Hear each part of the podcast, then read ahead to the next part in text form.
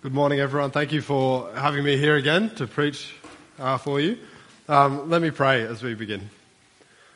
Uh, Heavenly Father, we thank you for your word. We thank you that you help us to see, uh, help us to pay attention this morning and listen to your word, uh, that we may grow in likeness of your Son and glorify you in our lives. We pray in your Son's name.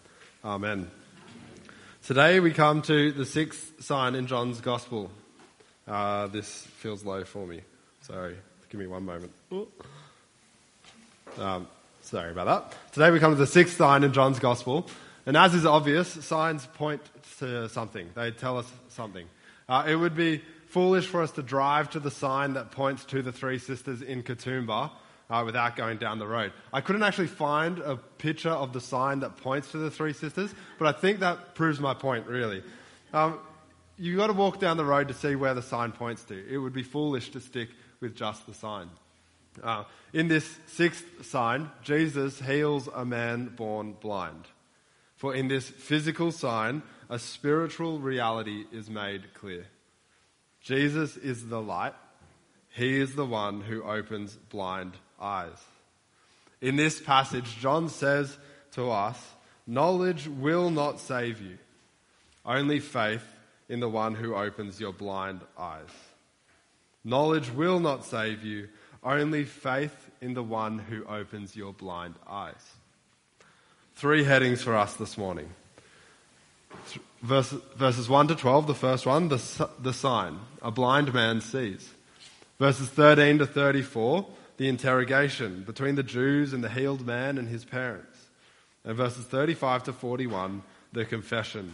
Spiritual sight is received. Let's go to the first point, heading 1, verses 1 to 12, the sign.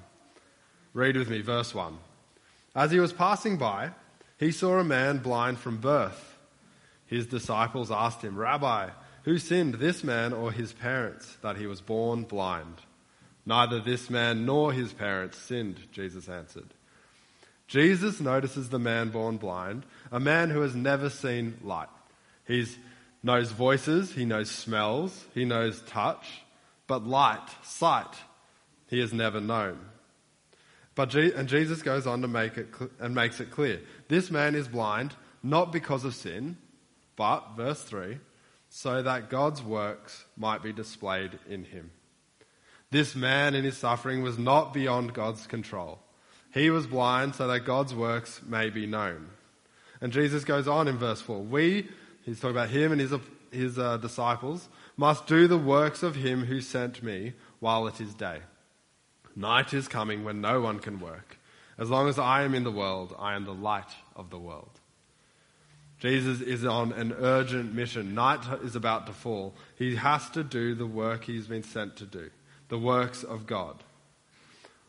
Amanda and I are about to go away to rest for a bit, camping next week. And when camping, the sun runs our day. You know, if when the sun comes up, you can't help but wake up because the, the tent just lights up and it gets hot real quick. But when the sun goes down, everything's dark. There's not much point other than going to sleep. You can't do much more. And so for Jesus, while it is daytime, while the light of the world is in the world, Jesus will shine and make himself known. He will make God known. Verse 6. After he said these things, he spit on the ground, made some mud from the saliva, and spread the mud on his eyes. He does the work that he was sent to do. Go, he told him to the man born blind. Wash in the pool of Siloam, which means sent. So the man left, washed, and he came back seeing. Jesus does his work. And the man goes, he washes, and comes back seeing. It's a simple thing, a simple work for Jesus. And look how everyone responds in verse 8. Wouldn't you do the same? His neighbors and those who had seen him before as a beggar said, Isn't this the one who used to sit begging? Some said, He's the one. Others were saying, No, but he looks like him. He kept saying, I am the one. Don't picture this like the interrogation that follows. Picture this like awestruck amazement. Picture it like a celebration. For here is the little boy that was born blind, who's grown up in front of them, who now sees. This can't be. How has this happened? They say. But he has to assure them over and over, I'm really the boy. I'm the one.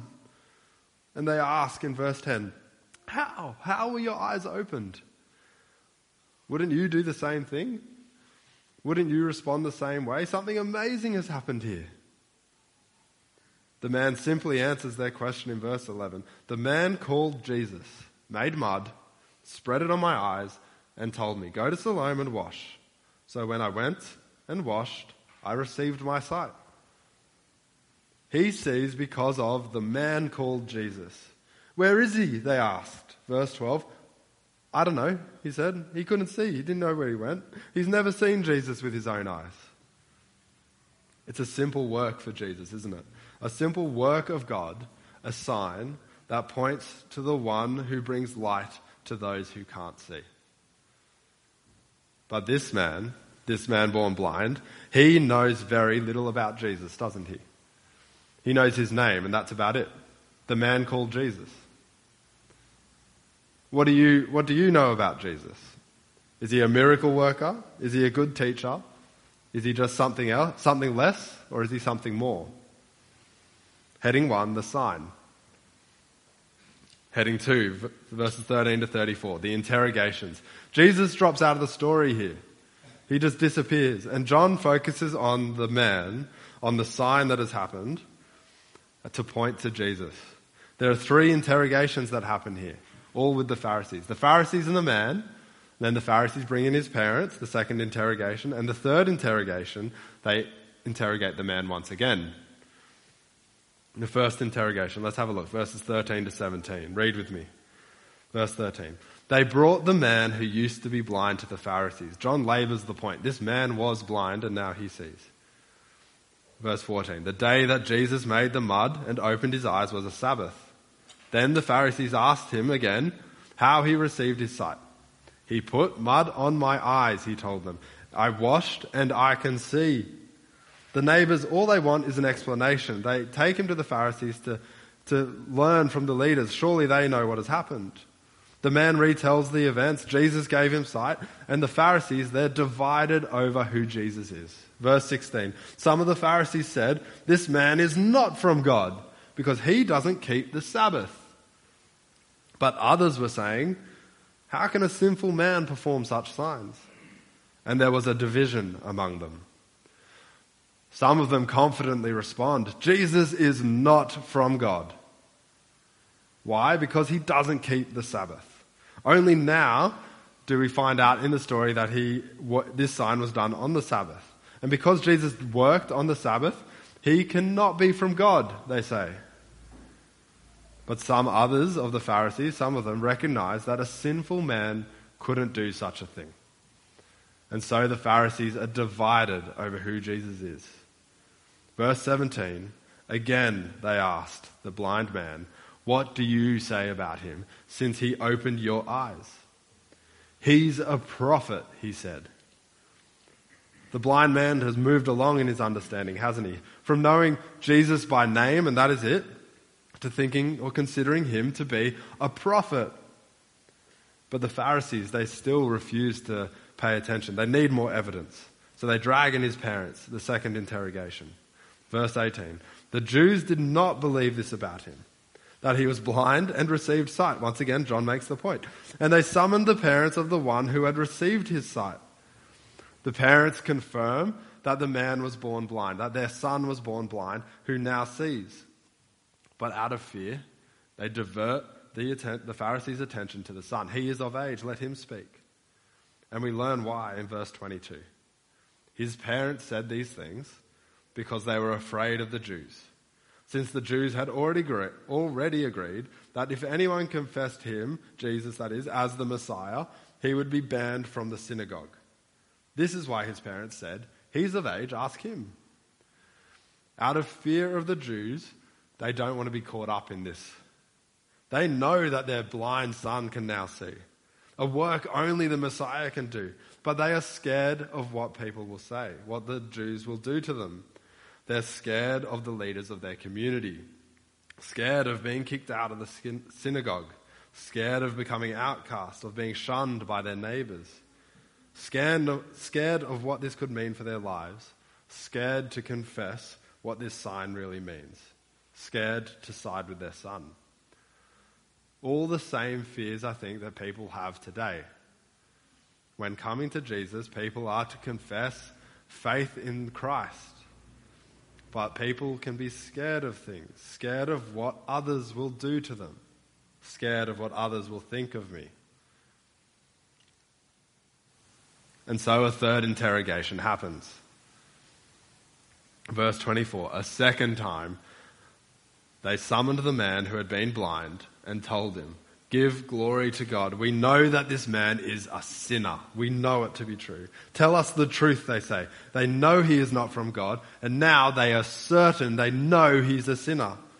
They are sure of it. The man, on the other hand, though, verse 25, much more humble, he answers, Whether or not he's a sinner, I don't know. One thing I do know I was blind, and now I can see. He acknowledges what he doesn't know. He doesn't have all the answers, but he makes clear what he does.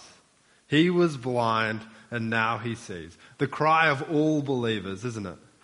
We were blind, but now we see. The, Pharisees continue. They refuse to believe, so they ask again, verse 26. They asked him, What did he do to you? How did he open your eyes? The man is amazed, isn't he? Verse 27. I already told you, he said and you didn't listen. Why do you want to hear it again?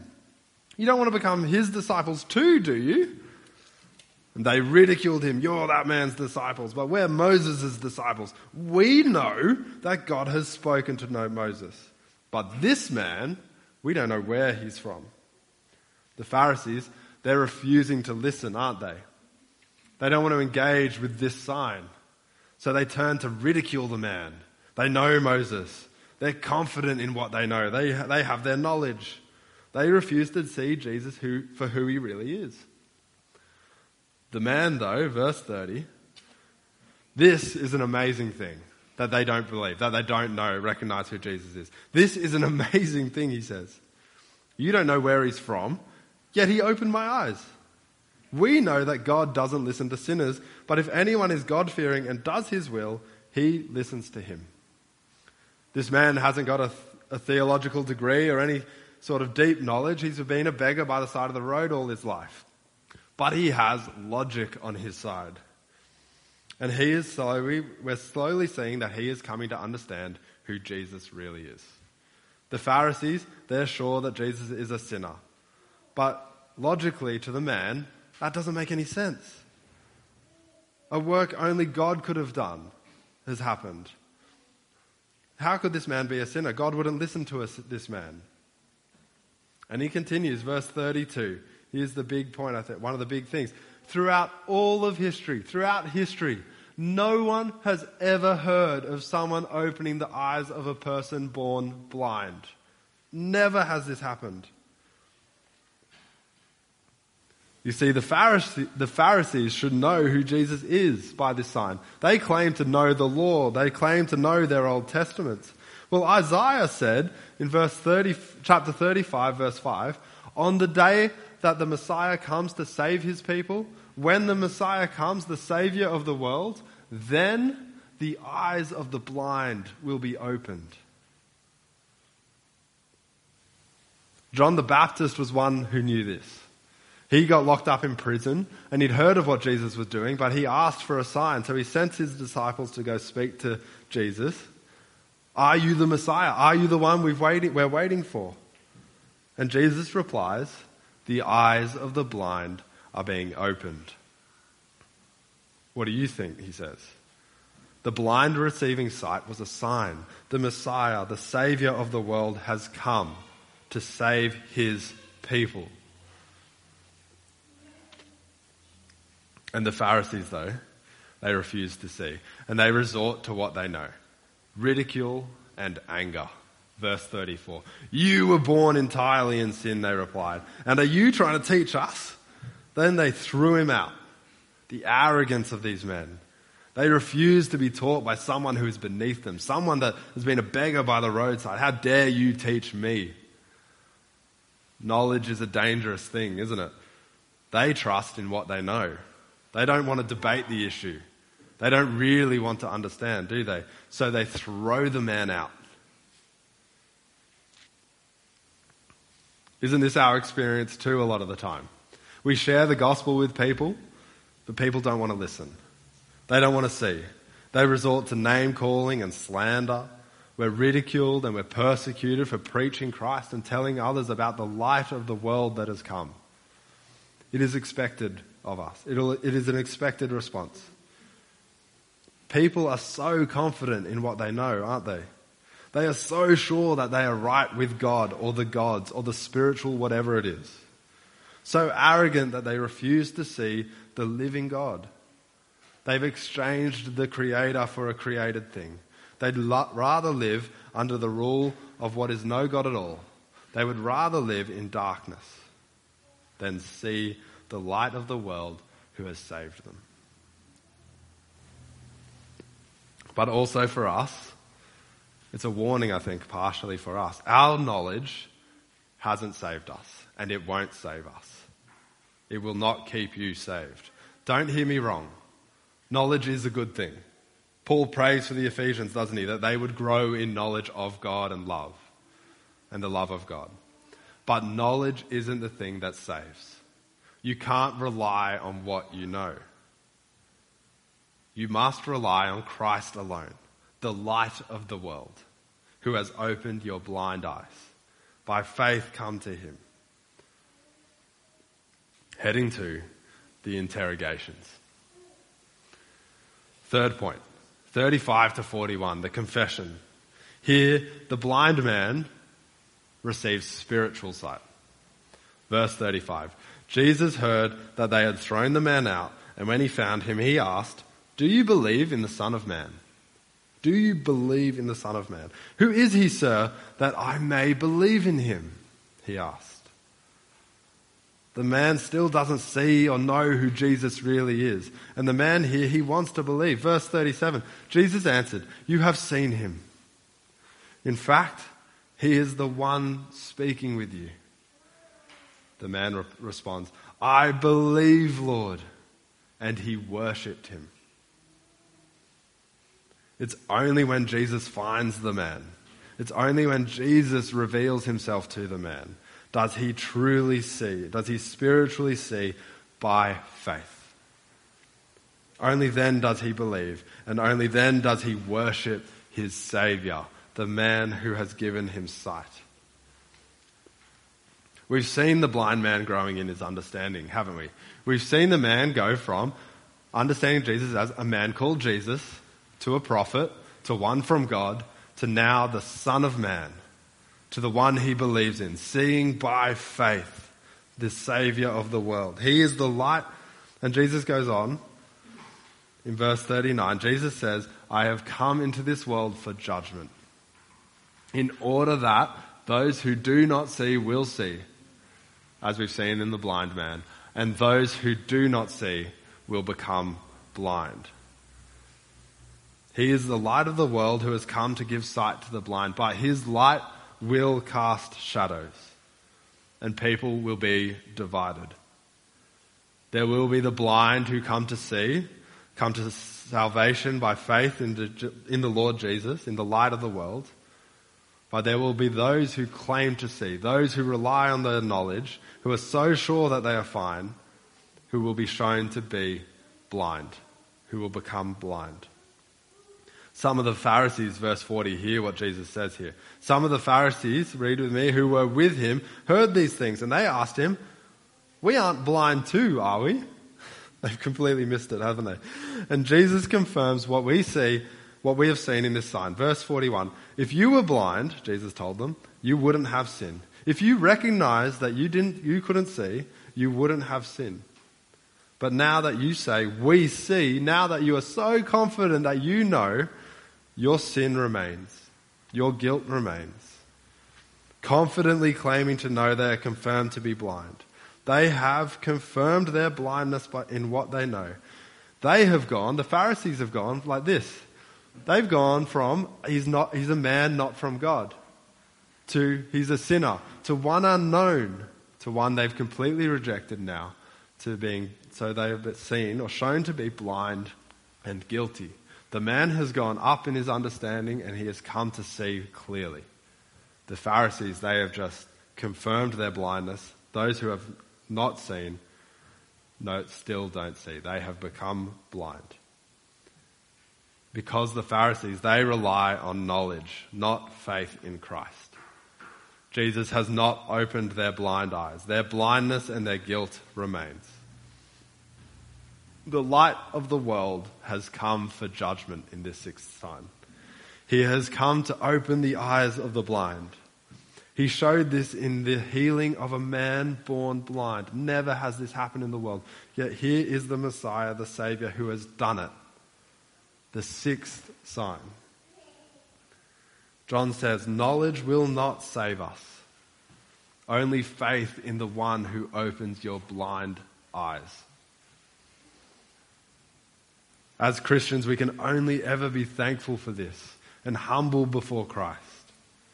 For the Messiah, the Lord Jesus Christ, the light of the world, has opened our eyes to see him in all his glory and his blinding light.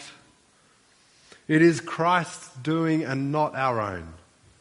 It's so reassuring that I find this so reassuring because what I don't know, what I know won't save me. What I know won't save me. I don't know that much. but it is by faith in the one who has opened our eyes he has done this that we may see and be saved. I was blind is the call of Christians. I was blind and now I can see. Let me pray. Heavenly Father, we thank you that you sent your Son, the light of the world, to shine brightly, that we may see him in all his glory because you, because your Son has opened our eyes. We thank you for revealing him to us. One thing we know is that we were blind, but now we see. We give you great praise and thanks for that, Lord. We ask, we pray this in your Son's name. Amen.